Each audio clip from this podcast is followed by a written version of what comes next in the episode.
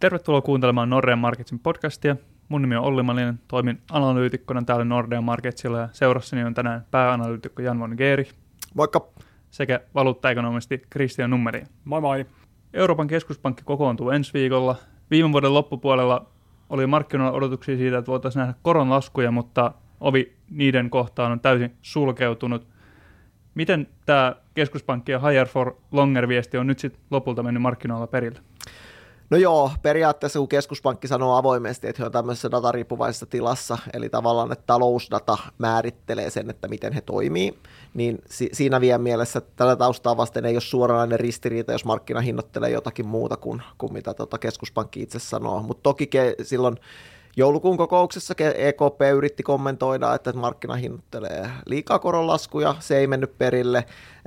Mun mielestä tämä ei pelkästään johdu datasta, että ehkä se yleinen ympäristö on tämmöinen ehkä melkein tärkeämpikin selittävä tekijä, että se mikä dominoi vielä joulukuussa oli Fedin viesti, että Fed on kuitenkin edelleen maailman tärkein keskuspankki ja Fedin viesti oli pehmeä, markkinoilla on korrelaatiot korko-odotusten välillä, onko se aina niin järkevää, niin siitä voi käydä keskustelua, mutta koska Fed oli pehmeä, niin ajateltiin, että myös EKP on pehmeä ja silloin se EKP-viesti ei mennyt perille. No uusi vuosi alkoi, euroalueella ehkä data ei muuttunut niin paljon, USAssa se muuttui vähän enemmän, vahva data jatkui, Fedin linja muuttui siihen, että alettiinkin puhua selkeämmin, että nyt ei ole vielä koronlaskujen aika. Ja sitten yllättäen EKPnkin viesti rupesi uppoamaan, kun tavallaan tämä Fed-näkemys oli muuttunut. Että ehkä tässä on kaksi tekijää. Toinen on se keskuspankin reaktiofunktio tai datariippuvaisuus, mutta ehkä tässä niin kuin itse sanoisin, että tärkeämpi tekijä, miksi se viesti nyt on uponnut, on ollut se, että nyt on myös Fed niin kuin laulanut samaa laulua kuin EKP. Ja ehkä jatkona vielä tuohon, niin ne euroalueen varsinkin koronlaskuodotukset, mitä oli siellä ehkä ihan loppuvuonna sama Yhdysvalloissa, niin ne kyllä näytti aika kovilta. Et ehkä tämä on semmoinen paluu järkevimmille tasoille myös, että sen takia se muutos on ollut niin iso, että siinä joulukuussa nähtiin tosi iso korkojen lasku, mitä nyt sitten on otettu pois tässä alkuvuonna. Kyllä just näin, korot on saavuttanut ne joulukuun alkupuolen tasot, eli se Powellin kommentti Fedin kokouksessa niin on pyyhkiytynyt pois markkinoilta. No minkälaisia odotuksia on Euroopan keskuspankin ensi viikon kokousta kohtaan? No kyllä siellä niin kuin neuvoston jäsenet on aika pitkälti pyrkinyt laimentamaan odotuksia siitä, että niin kuin ensi viikon kokouksessa vielä keskusteltaisiin edes koronlaskusta. Että niin kuin en ole itse ainakaan noterannut yhtään kommenttia, ei edes kyyhkymäisimmiltä jäseniltä siitä, että nyt vielä maaliskuussa pitäisi korkoa laskea. Mutta se on ennustekokous, sieltä tulee uusi suhdanne-ennuste, talous, BKT-ennusteet, inflaatioennusteet ja kyllä niin kuin meidän odotus siinä on, että tämä inflaatioennuste liikkuu taas askeleen verran lähemmäs sitä EKPn hintavakaustavoitetta ja periaatteessa on sen verran lähelläkin sitä, että pelkän tämän ennusteen perusteella voisi ajatella, että korkoa voitaisiin niin kuin laskea. Mutta kyllä nyt kun EKP on sitten nostanut sen riman aika korkealle siihen ensimmäiseen koronlaskuun, että tästä inflaatioennusteesta, inflaatiokehityksestä huolimatta he haluaa nähdä vuoden ensimmäisen neljänneksen työmarkkinadatan ja se on saatavilla vasta huhtikuun lopulla, ja sitä huhtikuun loppua seuraava kokous on vasta kesäkuun kokous. Et kyllä niin kuin se ensi viikon perusviesti todennäköisesti tulee olemaan sitä luokkaa, että se todennäköisin aloitusajankohta koronlaskuille on kesäkuun kokous, mutta en myöskään usko, että täysin laitetaan ovea kiinni sille, että jos data yllättää riittävästi, niin toki huhtikuussa voidaan jo liikkua, mutta niin kuin todennäköisemmin kesäkuussa. Ja varmasti tuohon ehkä vieläkö se kesäkuu, mikä on ollut keskuspankkiireilla ainakin puheiden perusteella se todennäköisesti ajankohta koronlaskulle. Markkina on aika lailla siinä kallellaan myös, että se on liki täysin hinnoissa se kesäkuun koronlasku ja maaliskuulle ei anneta mahdollisuutta ja huhtikuulle vaan pieni. Mutta pikkuhiljaa kun se kesäkuu lähestyy, nyt on maaliskuun kokous ja sitten on huhtikuun kokous, niin pitää muuttua pikkusen pehmeämmäksi sen viestin verrattuna aikaisempiin kokouksiin, koska ollaan kuitenkin menossa siihen koronlaskun suuntaan. Et jos se viesti olisi täysin samanlainen koko ajan kuin vaikka tammikuussa, niin sitten se tosi iso muutos tulisi siinä vaiheessa, kun korkoa lasketaan. Et se on ehkä luontevaakin, että se vähän pehmenee. Niin kyllä, markkina ohjaa niitä korko-odotuksia siihen suuntaan, mihin ne sitten haluaa muutaman kuukauden päästä tekemään. Mutta onhan toi vähän hassukin tavallaan ne osittain nämä EKPn kommentit. Toki puhutaan yksittäisten neuvoston jäsenten kommenteista, että ei voi sanoa, että virallinen linja olisi samanlainen, mutta kun keskuspankki, joka on datariippuvaisessa tilanteessa, pitäisi olla avoin toimimaan täysin sen datan mukaan. Mutta sitten samalla on laitettu niinku ovea kiinni sille, ainakin sille maaliskuulle ja sitten vähän niinku aika vahvasti sille huhtikuullekin. Ja sitten samaan aikaan osa on sanonut, että, niin kun, että ei pidä odottaa pidempään kuin sinne kesäkuuhun. Et toki niin kun eri neuvoston jäsenillä on vähän erilaiset näkemykset ja niin kuin näin, mutta et samaan aikaan tulee kommenttia et tyyliin, että yksi sanoo, että keskustelu koronlaskuista on aidosti pöydällä vasta kesäkuussa, ja toinen sanoo, että niin kuin viimeistään kesäkuussa pitäisi laskea luokkaa, niin kyllä se on vähän hassu se niin kuin yhdistelmä siitä, ja samaan aikaan ollaan virallisesti datariippuvaisessa tilassa, niin kuin korostetaan, että niin kuin ei katsota kalenterista, koska tehdään, niin, ja data määrittelee sen, niin kaikki nämä kommentit ei ehkä ihan tämmöisen aidon datariippuvaisuuden kanssa ole olleet linjassa. Ja mun mielestä keskuspankin, varsinkin EKP, tilanteet tiivistää aikaan hyvin se, mitä viimeisissä pöytäkirjoissa esimerkiksi luki, että keskuspankki edelleen näkee, että se on niin huonompi asia, että lasketaan liian ajoissa kuin se, että ollaan pikkusen liian myöhässä. Sitten voidaan mahdollisesti laskea vaikka nopeammin niitä korkoja, tai että lasketaan esimerkiksi peräkkäiskokouksessa 25 korkopistettä eikä kerran neljänneksi tai joku tämän tyylinen.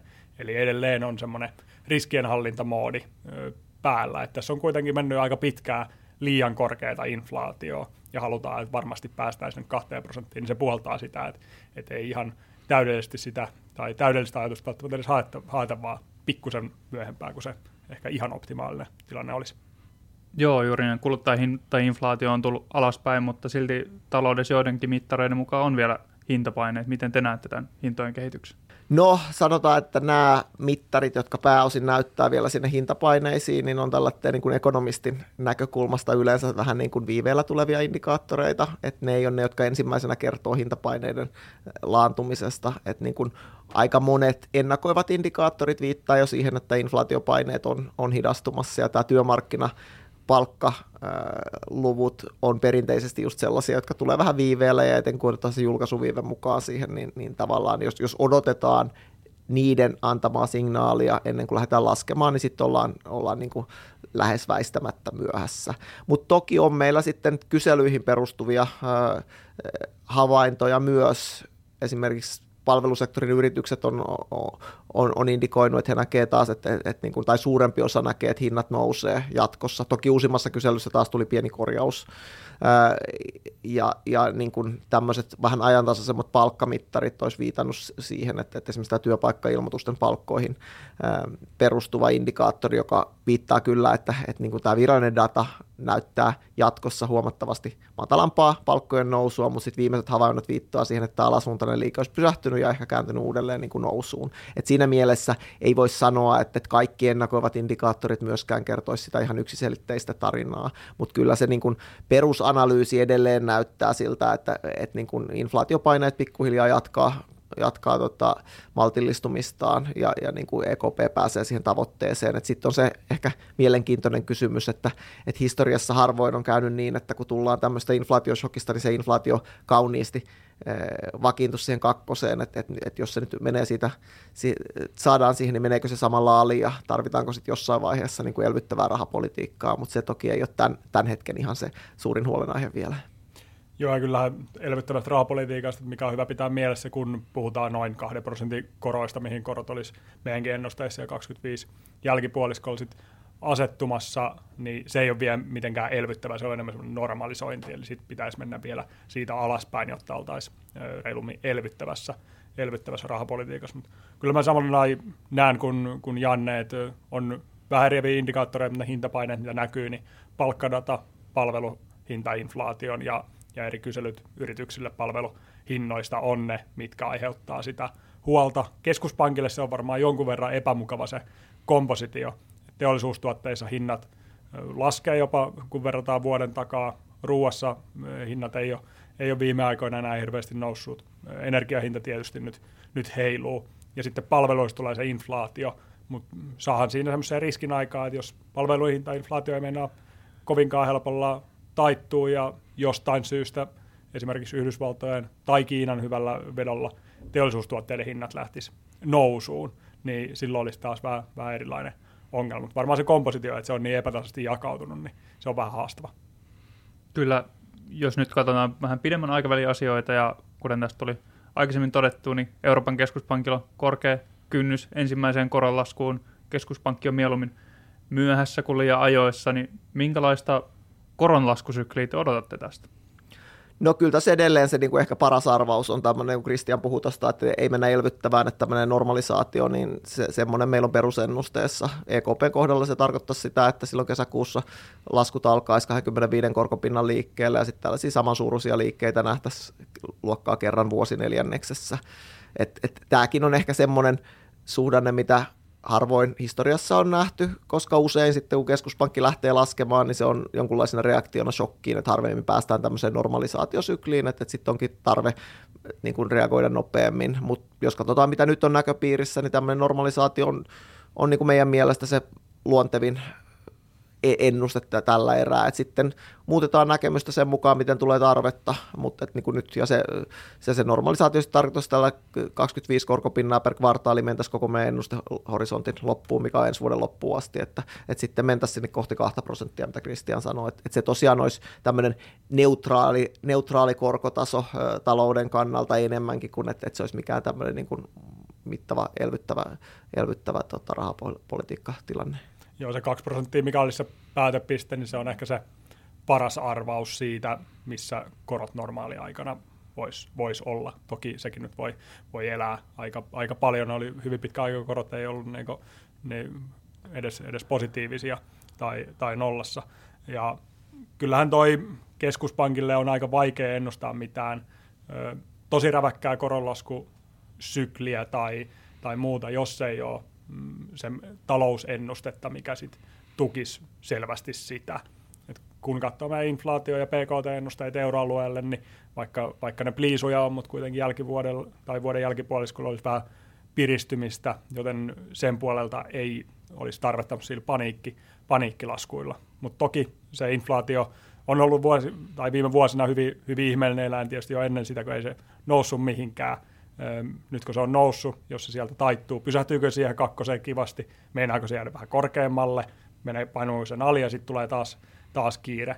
Niin nämä on relevantteja riskejä, mutta sitten vaikea ottaa ennusteeseen semmoista, että mikä shokki saattaisi tapahtua vaikka vuoden 2025 jälkipuoliskolla, niin shokkeja nyt määritelmällisesti ei oikein voi ennustaa. Euroopan keskuspankilla tämä tilanne on jossain määrin varsin selkeä, että taloudessa kasvu hidastuu ja sen takia korot varmasti tulee tässä laskemaan jollain aikavälillä. Millä tämä tilanne näyttää Yhdysvalloissa? Talous on ollut paljon vahvempi. No jos mä aloitan ehkä, niin tietysti Yhdysvallat on kyllä mielenkiintoinen. Taloudessa menee hyvin. Joulukuussa hetken aikaa näytti, että siellä menisi vähän pliisummin, mutta kun saatiin vähän lisädataa, niin itse asiassa PKT kasvoi oikein kivasti, työmarkkina kireänä ja kaikki muutkin indikaattorit piristoi melkein kautta linjan. Jos ehkä heittäisi sen inflaatiodatan pois ja katsoisi vaan sitä talouden muita parametreja, niin voisi jopa perustella, että korkoa voisi nostaa. Työttömyysaste hyvin alhainen, palkat nousee edelleen vähän liian nopeasti. Toki inflaatio on tullut merkittävästi alaspäin, jos katsoo niitä kuukausin muutoksia tässä yksityisen kulutuksen hinnoissa, vaikka mikä on Yhdysvaltojen keskuspankin suosima mittari, niin se puoltaa sitä, että varmaan korkoja voitaisiin normalisoida. Ollaan kuitenkin yli 5%, mikä ei ole se normaali korkotaso Yhdysvalloissa, eli sielläkin lähtökohtaisesti niiden jossain vaiheessa tulisi tai pitäisi tulla alaspäin, mutta ei ole lähelläkään niin selkeitä tapausta kuin euroalueella, kun katsoo sitä taloutta, että sillä menee edelleen niin hyvin. Niin, ja ei se inflaatiokuvakaan enää ihan selkeä ole, että jos kuluttajahintaindeksi esimerkiksi katsoo, niin siellä niin kuin on merkkejä, että hintojen nousuvauhti olisi voinut lähteä kiihtymään uudelleen. Et toki siinä tarvitaan lisää dataa, mutta jos tämä viimeaikainen trendi jatkuu, niin voi hyvin olla, että ei se ole pelkästään niin kuin aktiviteetti, joka sitten puoltaisi sitä, että ehkä pitäisi vielä miettiä niitä koron nostojakin. Mutta toki tämä olisi ihan luontevaa, että se tiukka työmarkkina, hyvä talouskasvu näkyisi sitten viiveellä sinne hintapaineisiin. Et ne, mitä me nyt aletaan nähdä siellä, ne voi hyvin olla sitä, niin kuin, oikeasti sitä vahvan talouden aiheuttamaa niin kuin liikettä. Et toki me ei ennusteta koronnostoja tässä, mutta niin kuin USAssa on helpompi nähdä skenaarioita, missä korkoja voidaan vielä jopa päätyä nostamaan, kun euroalueella niin kun ne, ehkä ne koron nostoskenaariot on mennyt enemmän sinne niin kuin häntäriskin luokkaan. Ja tietysti Yhdysvalloissakin mainittavat varmasti ensisijainen keskuspankilla olisi, että ei lasketa ollenkaan korkoa, mennään nykykoroilla, kun ollaan kuitenkin kiristävällä puolella, niin pidempää. Jos ei se riitä, niin sitten tulisi ehkä koronnostot uudelleen puheeseen, mutta ei se mikään niin kuin lähelläkään todennäköisintä skenaarioa silti ole. Ja Yhdysvalloissa ehkä vielä se huomautettava, että kun kuluttajahintaindeksi esimerkiksi asumisella on tosi iso painoarvo, mutta vaikka heitettäisiin se asuminen siitä pois ja katsottaisiin muita palveluita, niin myös siellä näkyy tammikuussa nousu, eli se ei ole puhtaasti sitä, että se asumisen hinnat, mitkä tiedetään, että se reagoi hyvin pitkällä viiveellä, niin se ei johdu pelkästään mitenkään siitä, vaan siellä on ihan jälämpiäkin hintapaineita tammikuussa ainakin havaittavissa, mutta muutama datapiste niin helpottaa, että oliko se yksi tammikuun ilmiö vai ei. Talouskehitys erkaantuu ainakin jossain määrin euroalueen Yhdysvaltojen välillä ja koronlaskuja odotellaan tälle vuodelle. Silti musta tuntuu, että valuuttamarkkinoilla on rauhallista ollut tässä alkuvuoden aikana. Miten tämä näyttää valuuttaekonomistin silmiin? No joo, kyllähän kohtuu rauhallista. Euro on ehkä vähän tuossa ollut piristymään päin, mutta tietysti absoluuttiset tasot euro-dollarkurssissa on edelleen aika alhaiset, kun pyöritään siellä alle 90 lukujen. Mutta kyllähän tästä mielenkiintoinen tilanne tulee, eli mekin kun tehtiin uutta Fed-ennustetta ja odotetaan tälle vuodelle vaan kohta kahta koronlaskua entisen 4 sijaan, niin otettiin eurotaala ennustetta sitten alaspäin. Loppuvuosi oltaisiin siellä lähellä 1,10 suurin piirtein, eli ei mitään mittavaa euron nousua sitten nähtäisiin, eli alennettiin siitä viime ennusteesta sitä. Mut meillä on toisaalta tekijöitä, kuten korkoero, vähäisemmät Fedin koronlaskut, EKP laskee enemmän, varsinkin jos tarkastellaan seuraavaa 2,5 vuotta. Se puoltaa vahvempaa dollaria. Toisaalta, katsoo globaalia talouskuvaa, niin tämä heikko talouskasvu ja Yhdysvaltojen hyvä talouskasvu taas on dollarille suotusta. Nyt varmasti muu maailma tämän vuoden jälkipuoliskolla ehkä pääsee mukaan siihen kasvuun. Sen pitäisi olla taas dollarille haitaksi. Eli meillä on aika paljon eri suuntaan vetäviä tekijöitä. Ehkä meidän näkemys, että se summa on pikkusen enemmän eurolle positiivinen ja dollarille negatiivinen silti. Mutta Trumpin vaalivoitto voisi keikauttaa venettäviä enemmän, mitä siellä tulisi ulkopolitiikassa, kauppapolitiikassa tapahtumaa. Tietysti Kiinan juon olisi varmaan semmoinen, mikä voisi hyvinkin heikentyä mittavasti, jos nähdään niitä isoja tulleja, mitä Trump on pitänyt esillä. Mutta näihin aika tietysti paljon vie matkaa, niin myöhemmin saadaan lisätietoa sitten vie niistä. Ehkä valuuttapuolelta toinen on Ruotsin kruunu on jonkun verran tuossa vahvistunut ja ehkä pikkusen liian vahva oma maku tällä hetkellä. Kyllä mä pidän lähtökohtana, että molemmatkin skandivaluutat, sekä Ruotsin että Norjan kruunut, tarvii sen paremman globaalin teollisuuden ja koko talouden näkymän, ennen kuin ne voi pysyvämmin vahvistua. Ja se, mistä monet valuutat kärsi, täällä taas hyöty, oli se, että korot nousi globaalisti. Kun ne alkaa tulee alaspäin, niin varmaan skandivaluutat on hyötyinä, mutta taas on tölkkiä vähän potkittu pidemmällä, että ei ehkä ihan vielä seuraavana parina kuukautena, mutta ehkä kesää kohti enemmän, niin nekin pääsi parempien voittojen tielle. Valuuttamarkkinoilla on ollut hieman odottava tunnelma, mutta yhdet markkinat, missä ei todellakaan olla odoteltu, on ollut osakemarkkinat. Tässä viime viikolla nähtiin monessa indeksissä kaikkia aikojen huippulukemia. Minkälaisia ajatuksia tästä? No kyllähän se täydentää ehkä kuvaa siitä, että tämä osakemarkkina tunnelmat on ollut aika niin kuin vastustuskykyisiä huonoille uutisille ja aika herkkiä hyville uutisille. Et toki on puhuttu siitä, että USAssa, että minkälainen tekoälybuumi on menossa ja että siellä on pieni määrä teknologiaosakkeita, jotka niin kuin on vetänyt sitä nousua, mutta toki niin kuin ei se nyt ole pelkästään sitä. Mutta tuntuu, että sitä nousu on perusteltu sillä, että koronlaskuodotukset on tuonut tukea, mutta nyt kun ne koronlaskuodotukset on hyytynyt, niin ei sekään ole hyydyttänyt sitä osakemarkkinan menoa. Mutta toki niin kuin näin yleisesti voisi ajatella, että nyt kun se inflaatiopelot on sieltä hälventymässä, niin se on hyvä ympäristö osakkeille. Niin kauan kuin kasvu pysyy kohtalaisena ja niin kauan kuin USA-taloudessa kasvu on vahvaa ja se niin kuin ruokkii ehkä sitä globaalia riskinottohalukkuutta myös, mutta toki siellä on herkkyyksiä, että jos se USA-talouden vahva kasvu katkeaa sieltä, niin sitten on seuraava kysymys, että tuleeko riittävän nopeita koronlaskuja, jotka sitten pelastaa sen osakemarkkinatilanteen vai niin kuin ei. Että niin kuin vahva tunnelma se on ollut, mutta kyllä mä edelleen näkisin, että niin kuin ei ne riskit sieltä ole hälventynyt. Että niin kuin usein on sitten myös niin, että sitten kun tuntuu, että nyt tästä selvittiin ja nyt on vain hyviä skenaarioita edessä, niin sitten tuleekin se yllätys, ja joka vie sitten niin kuin hintoja alaspäin. Että kyllä mä jossain määrin varovainen olisin edelleen. Joo, kyllähän Yhdysvalloissa tietysti sitä tilannetta hämää nämä hyvin isot teknologiayhtiöt, mitkä on vetänyt niin sitä koko indeksiä myös perässä, ja lähelläkään kaikilla toimialoilla ei ole samanlainen tilanne, vaikka viime vuoden lopulta se vähän laajeni se, mitkä yhtiöt on saanut tästä hyvää, mutta kyllähän tässä, jos Yhdysvalloissa kuitenkin keskuspankki on laskemassa korkoa, talous pysyy ihan ok pinnalla, mitään suurempia shokkeja ei ilmesty puskista, niin tyypillisesti tämmöisessä ehkä pitäisi tukea sitä ihan ok riskinottohalukkuutta. Toki sitten on ehkä valuaatioasiat tietyillä yhtiöillä, mitkä voi olla vähän haastavia, mutta mitäpä yksinkertainen ekonomisti niistä tietää. Kyllä, juuri näin. Yksinkertaiset ekonomistit voi tietää jotain koronlaskuista. Tähän loppuu tiukka kysymys. Mikä keskuspankki laskee korkoa ensimmäisenä? Sveitsi. No siihen suuntaan se varmaan menee, että sitten ehkä myös Ruotsissa Riksbanken voi laskea myös ennen EKP:tä. Tiedän, että kysyin koron laskuista, mutta mä vastaan silti, Japani nostaa korkoaan ensimmäinen. Sekin on aika harvinainen ilmiö. Kiitos, että kuuntelit tämän viikon podcastin ja pari viikon päästä palataan taas asiaan.